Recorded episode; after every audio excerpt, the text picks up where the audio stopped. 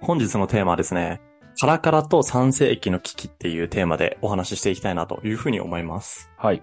で、今回話すことの、まあ、ざっくり概要みたいなところを最初にお話しさせてもらうと、前回ローマ帝国水防止でお話しした第1弾、セプティミウス・セベルスという皇帝がまあ亡くなりましたよねと。うん。で、その時の遺言が、心を合わせよ、兵士を富ませよ、僕は無視せよ、だったので、はいはで、その息子であるカラカラは、まあ、割とそれに中立にね、兵士のことを優遇するっていう施策を取るんだけれども、このカラカラがアントニヌス勅令っていう勅令を発布するんですよ。い。おお。でこれが何かというと、ローマの市民権って今まで一般開放はされてなかったのね。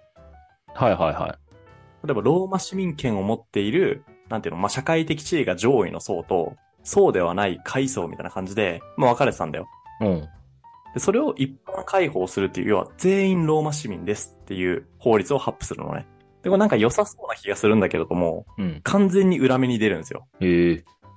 で、これがローマ帝国水防の具体的な一歩目を踏み抜いてしまっていると、俺は思ってるんだけれども、はいはこういう、まあ、法律を発布した後に、カラカラはね、まあ、この時代の常で、軍団兵によって殺されてしまいますと。い。うん。で、カラカラの後を継いだ皇帝もサクッと殺されてしまいます と。 また。で、その後を継いだのが、まあ、オカマの皇帝がね、後を継ぐんだけれども、おうこの人物もサクッと殺されてしまいますとはいはい。いうところまでをお話ししていこうかなというふうに思います。今回は、えっと、3人ぐらい亡くなると。皇帝が。 3人亡くなる。なるほど。カラカラとカラカラの後と、まあ、オカマ皇帝の3人が亡くなる。おお。ただ今回大事なのは、このアントニウス勅令が結構大事なのね。えでなんだったらもうこれだけで20分ぐらい使ってもいいかなと思ったんだけれども、うんまあちょっとさすがに興味ないでしょ、そこまでと思って。え。まあそう割だとね端。折り目に行くんだけれども、うん。しっかり概要は理解してもらえるぐらいの、まあ、細かさでは話そうかなというふうに思っている。はい。そのアントニヌス勅令を出すカラカラのところからね、お話ししていこうと思うんだけれども、まあ、父が皇帝であることから世襲で帝位につくので、このカラカラという人物は。うん。当時23歳という、まあ割と若めだったんだよね。確かに若いね。で帝位についた時は、ゲタというのの弟と一緒に帝位の座についたんだけれども、まあカラカラからすると、このゲタっていうのは、割とね、なんていうの嫌いだったんだよね、一言で言うと。ええ。ただそれも結構生理的に嫌いっていうレベルだったっぽくて、ほうほカラカラは結構野心に満ちた状態でアグレッシブな皇帝だったんだけれども、だから故に理想とする人物はアレキサンダー大王ですみたいな、う。あもあう野心ゴリゴリの人物ね。うなんんとなくイメージついてきたと思うんだけど、そうだね。対するゲタは、消極的で物静かだったんだって。で、かつ能力もそんななかったと。はいはで、多分カラカラね、見てるとイライラしてきたんだよね、このい。い人のや、こと多分そうだろうね。それで、弟が自分の暗殺を企てているって言って、逆に殺しちゃうんだって。事実は、企ててないのに、そういう、まあ、捏造して殺したってこそう。だからこんな物静かな人がさ、暗殺とか企てるような類のことをするはずがないだろうと。やっぱ周りも思ってたらしいね。と。うん。でやっぱりカラカラはそこは結構強引に推し進めて暗殺を実施してしまったと。はいはい。で、この弟を殺したのと同時期に発布されたのが、さっき言ったアントニウス勅令ですね。うん。で、さっきも言った通り、アントニウス勅令っていうのは、それまでローマ市民権とローマ市民権以外の待遇に差を作っていた、このローマ市民権。今で言うと、まあなんか国民であることの権利みたいなやつ。はいはい。なあれみたいなイメージだよね。ローマ市民権っていうのは。うん。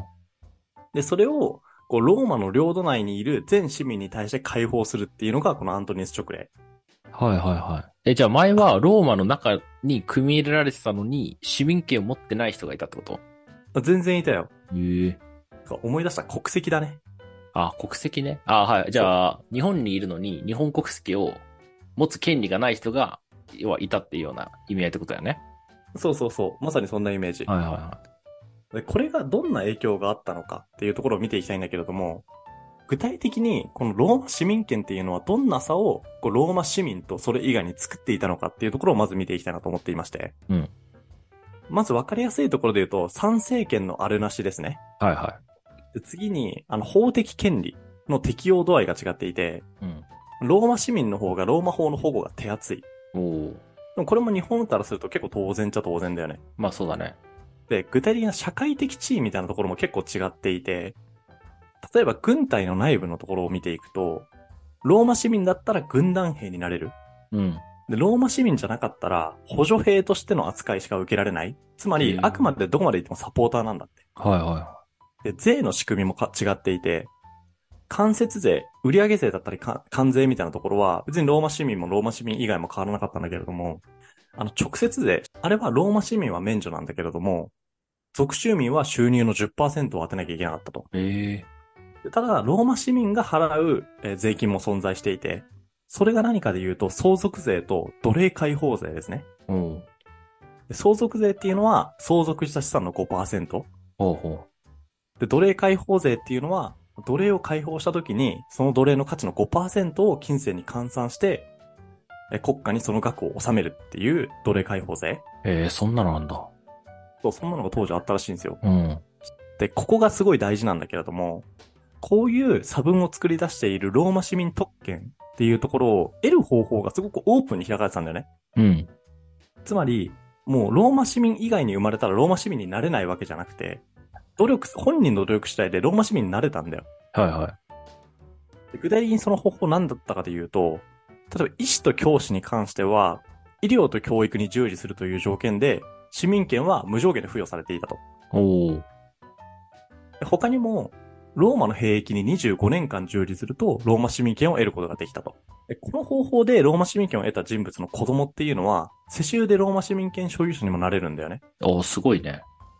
だから軍務に従事するモチベーションっていうところが、結構ここに由来するところはすごく多かったらしいですね。いや、間違いない。誇りと、さらに市民権まで得られると。そうそうそう。素晴らしい。まさにまさに。じゃあ、こうした今までの仕組みがあった中で、なぜわざわざカラカラはアントニス・チョクレを発布したのかっていうところ。うん。で、ここを推測していきたいんだけれども、多くの歴史家は、おそらく増税政策の一環だろうというふうに評価している。おーで、実際アントニヌス・チョクレーでは、さっき言った相続税と奴隷解放税の税率を一気に5%から10%に引き上げてるんだよね。はいはいはただ、おそらくそうではない、ない、少なくともそれだけではないというふうに言われているのが、もう冒頭の方でカラカラってアレキサンダー大王に憧れていたって言ったじゃん。い。うん。全シリーズがアレキサンダー大王だったので、ちょっと質問させてもらうと、おーアレキサンダー大王って最終的に何目指した最終的になんか、ギリシャ世界の、このはいペリシア帝国とか含めた領土すべてを、なんか、まとめて支配することをプラス、なんかそこに関わるあれでしょ。民族の融和政策。おー、もうね、95点ぐらいの正解。あ、あり日とう本語ごがざいちまょっとおかしかったぐらい。す。それは許してくれ。今、あアドリブいいよまであ頑張って答えた。そうね。まあ、言い直すと、ギリシアと中央アジアの帝国を統一した大帝国を建設して、で、そこにいる民族を融和しようっていうのが、アレキサンダーのビジョンだったよね。うん。で、カラカラはこれに憧れていたわけだったので、はいはカラカラも中央アジアの国とローマを統一する目論みを企んでいて、い。うん。その第一弾としてローマ市民権の解放に踏み切ったのではないかっていう仮説もある。こっちの方がね、結構しっくりくるなと思っている。うん。で、その結果がじゃあどうだったのかと。まず、税収の方から見ていくと、これで税収は増えたのか。もう完全にノーですね。むしろノーなん減だったらしい。ノーノー。ああ、まあでもさ、その、属州以外からの直接税10%っていうところが要はなくなったわけでしょ、これで。そう。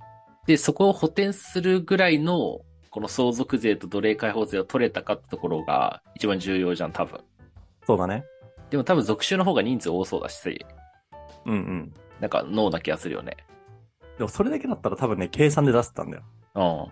あとね、ローマ市民権を持っていると、つける職業、つけない職業とかもあったらしくて。はいはいはで、ローマ市民権を持っていたら、つける職業っていうところの給与がね、やっぱ高かったらしいんだよね。いあでー。給与水準が上がっちゃったんだよ。だかはいはいはい。らそれも結構大きかったらしい。なるほど。で実際アントニウス・チョクレイが発布されて以降は、もう税収を賄うための臨時税とかもたびたび求められるようになったと。うん。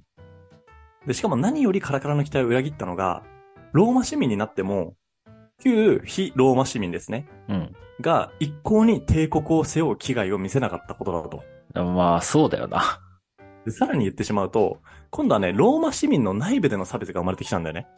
まあ、なんとなくイメージつくかなと思うんだけど、まあ、例えば解放奴隷っていう、おそらく社会的身分が低いであろうと推測されるような、まあ、人たちのことを例にとると、アントニヌス・チョクレ以前に関しては、努力してローマ市民権を取得すれば認められるし、かつ非ローマ市民よりも高い地位を得ることができたと。うんなので、生まれが、例えば解放奴隷っていう低い身分だったとしても、自分の努力次第で社会的地位を向上することができたんだよね。まあ、そうだね。ただそれがアントニウス・チョクレ以降どうなったかというと、解放奴隷の家に生まれたというだけで、もうみんなローマ市民なので、うん。努力で何とかするっていう目標も持てなくて、ああ。結局死ぬまで社会的地位が低い身分に甘んじるっていうことが強制されてしまったと。うんうん。このアントニウス・チョクレ、ちょっとその評価を引用させてほしいんだけれども、カラカラによってローマ市民権は長く維持してきたその魅力を失ったのであると。魅力を感じなくなれば、市民権に付随する義務感も責任感も感じなくなる。そしてそれは、多民族、多文化、多宗教の帝国ローマが立っていた基盤に亀裂を生じさせることにつながったというふうに評価されてますね。もう本当に踏んだり蹴ったりだよね。うん。で、これはね、結構強烈な、やっぱアントニス・チョクレってすごい強烈なんだよね、ローマ市からすると。はいはなので、まあ、ここまでくどくど言ってきたんだけれども、さらにくどくどね、俺の補足っていうところを付け加えさせてほしいなというふうに思っていて、これあくまでここから先は俺の考察になるんだけれどもい。、うん。これはね、ローマ人が世界帝国にまで発展した理由を、皇帝自らの手で既存したと言っても過言ではないなというふうに思っていて、うん。前提として、ローマ人は非常に公共心が強い民族なんだよ。はいはもう例えば具体例でどういう公共心が強さを、公共心の強さを見せたエピソードがあったかで言うと、もう第一次ポエニ戦役、なんでカルタゴとの戦争の時ですね。い。うん。で、ローマ側の国家財政が突きかけて、もう負けかけた時とかあったんだよね。で、その時にローマの富裕層が何をやったかで言うと、自分の身銭を切って戦費を補充するってエピソードを残してるのね。すごいね。で、しかもね、これちょっと戦費を補充したとかじゃなくて、もう船を何十隻何百隻って補填するようなぐらいの額だったらしいから、もう相当な額出してんだよね。うん。他にも、ローマってインフラストラクチャーの父みたいな評判のされ方をするんだけれども、この、まあ、ローマって実際、すごい高い技術水準のインフラストラクチャーをすっごい残してるのね、いっぱい。うん。これらのインフラストラクチャーは少なくない確率で、ローマが出世した人からの寄付で賄われてるんだよ。おー。これね、すごいなと思うのが、ローマでは、成功者がその身銭を切って、ローマの公共事業に無償で貢献するっていう、もう習慣でこういうのがあったのね。すごいね。いや、もうみんなこれやってんだよ。みんなだよ。いやー、それは確かローマに対しての貴族意識というかなんか、やっぱ誇りというかね、ローマはこれぐらいあってほしいみたいな。そうそうだかそう。らみんなあったんだろうまねさにそんな感きっじ。で、しかも極めつけは、まあ、たびたび出てくる元老院っていうさ、ローマのエリート階級いるじゃん。ああ、あったね。あれね、お金もらってないからね、元老院で。そうなんだ。そう。国政の仕事をしていないボランティアの集団なんだよ、あれって実は。ええー、すごくないそれは知らんかった。で、カラカラのアントニウス・チョクレイは、こうしたローマが伝統的に持っていた公共心を失わせるきっかけを作っちゃったんだよね。うん。もうローマがさ、ここまで公共事業に投資するっていうのは、やっぱ公共心があるからで、なぜ公共心があるかで言うと、やっぱローマに帰属してることに対して誇りを持っていることで、うん。で、その誇りは、やっぱローマ市民権という形で可視化されていたわけなんだけれども、それがみんなに発布されてしまう、付与されてしまうことによって、魅力が失って、ってことはつまり公共心を発揮する理由っていうところもなくなってきちゃうよねって話だよまねあそうだね。これはもうカラカラするからするとさ、踏んだり蹴ったりじゃないいや、全部裏目に出てるやん。だって。全部恨み出てる、マジでは。でも話をちょっとカラカラに戻すんだけれども、まあ、ここまでいろいろ話してきたんだけれども、短期的に影響が出やすいのは、とはいえ、ね、税収の悪化だと思うと。うん、そうだね。しかもカラカラの父親は兵士への支払いを増額していたので、軍団兵に対して支払う給与が増えていたんだよね。はいはい。で、これに加えて、全員をローマ市民にしたことによって、軍団全員が補助兵じゃなくて軍団兵になっちゃったんだよね。ああ、そっか。で、当然補助兵よりも軍団兵の方が給料が高いので、はいはい。軍事費が大幅に増額するんですよ。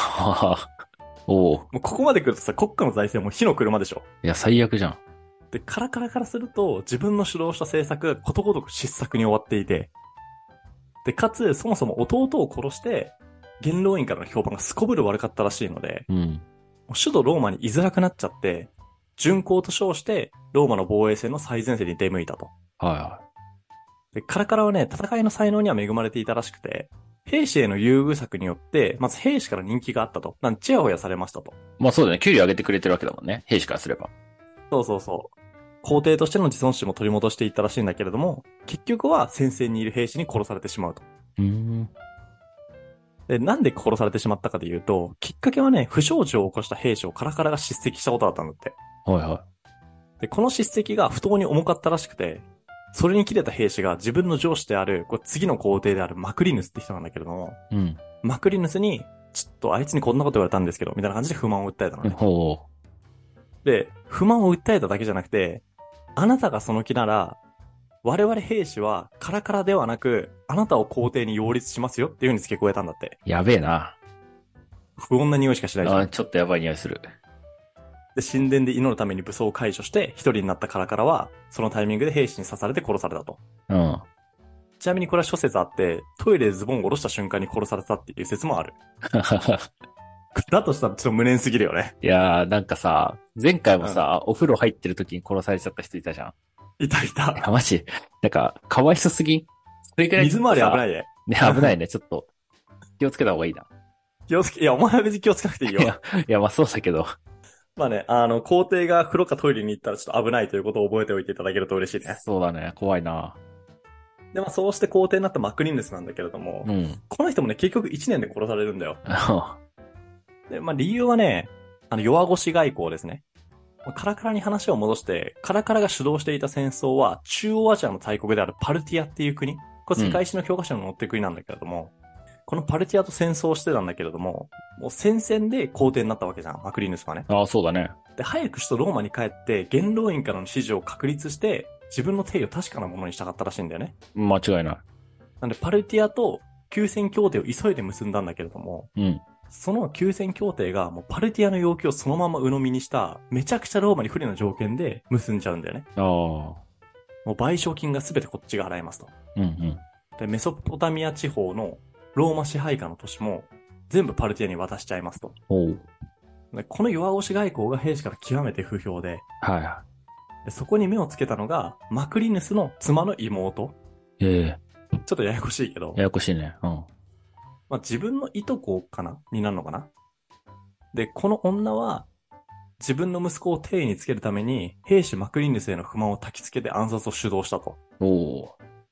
で、マクリヌスが殺された後、こう自分の息子であるエラガバルスを定位につけたのであると。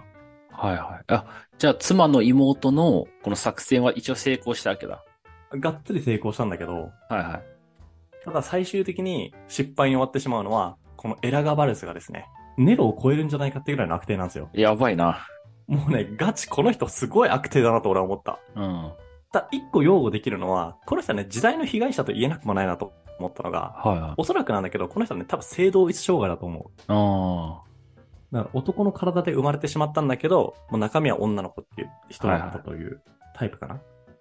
なんで、ちょっとかわいそうかなと思ったりもするんだけどもあ。う、ん。時代が時代なので、で、かつ、14歳で皇帝の座についてしまったので、うわ。その行動は悪帝として見られることしかなかったという、ちょっと悲しい人ですね。うんうん。で、このエラガバルスは東方なんで、中央アジアのあたりなので、多分ね、ゾロアスター教の司祭になるための教育を受けた人で、はいはで、それが結構がっつり色濃く出たのがローマの首都に登場したシーン。い。うん。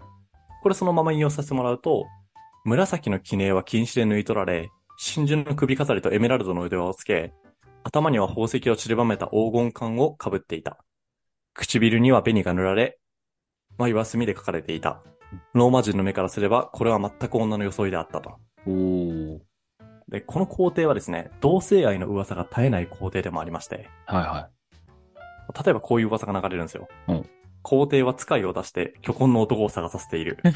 おこれ笑っていいのかないいやまあ、どうなんやらちょっと、今だと笑える。てかどういう今だと笑える。るか。で、かつ、まあ、皇帝自身、不死だなの女と噂されることを好んだらしい。うん。で、実際に自分の体に女性の性器を作ってくれた者には謝礼を弾むとまで言ったらしいと。すげえな、なんか。もう振り切ってるよね。あしかもこの皇帝の気候はこれだけにとどまらず、なんで、し信仰してる神様がさ、いわゆるローマのし信仰じゃなくて、ただゾロアスター教の方の神様を信仰しているから、あ。はいはい。それを敬うための巨大な神殿を建てさせて、毎日大量の羊を犠牲に捧げ、皇帝であるエラガバルスは女装をして、その近くで舞を踊っていたと。うん。まあ、当然反乱と暴動が相次ぎまして、まあそうだよね。で、便所に逃げ込んだところで殺されるおと。い、またじゃねえかよ。やべえぞ。 そう。すごい、すごいフラグ回収が早かったね今回で、その時に母ともども遺体は首をはねられましたと。 ええで、裸にされ、町中を引き回され、テベレ川に投げ込まれたと。で、まあ、今回はここまでなんだけれども、次はエラカバルスの弟であるアレクサンデル・セベレスという人物について、お話ししていこうかなと思っていて。うん。で、まあ、次回お話しする内容を先に言わせてもらうと、このアレクサンドル・セベウスが亡くなってからの50年間が、あの軍人皇帝時代ですね。はいはい、聞いたことあるやつね。カオス・オブ・カオスの時期。うんまあちょっとお話ししていこうかなというふうに思いますので、どうでしたここまで聞いてみて。いや、もうちょっと、一気に滅亡に近づいてるというかさ、なんかカオスだよね、もう、だあいぶ。のここら辺からやばくなって、多分軍人皇帝時代で、なんかよりカオスになって、うん。いっていう感じだと思うんだけど、流れ的にはね。や、まさにまさに。いや、確かに結構、やばいけど、やっぱアントニス・ショクレを出したのが、確かにここからに繋がってくるよね。でね、俺、アントニス・チョクレイさえ出してなければ、これね、この後にいい皇帝が続けば戻ってたんじゃないか説もまだあると思ってるんだよいね。や、俺ももう、ちょ、ギリ耐えたっていうのはあると思うけど、そのギリギリのラインを、ここれによって超えてしまったというか、の、そうそう、後踏にみね抜い多ちゃ分ってるから。うん。で、しかもさ、ローマ市民権を付与するみたいな何かを与える系の政策の難しいところってさ、奪うことってできないんだよね。そうだやね。っぱりやめたらできないんだよね。確かに確かに。もうアテネとかもこれで滅んでるからさ、ああ。あこれから、具体的にこれから転がり落ちていっちゃうローマっていうところを、皆さん辛抱強くね、悲しい気持ちにならずに、聞いていただければなというふうに思います。お願いします。いやっぱちょっと悲しい気持ちも味わってほしいな。俺そうだよ読んでると結構すごい悲しくなったもん、これ。まあ、それもね、歴史の一つの側面なんでね。うん、楽しみ方の一個ではあるよね。うん。まあ、ということで今回はそんなところかな。はい。じゃあ、ということで、本日も聞いていただいてありがとうございます。面白いと思っていただけたら、ぜひ、YouTube のチャンネル登録や、ポッドキャストの評価、フォローの方、お願いします。それではまた次回お会いしましょう。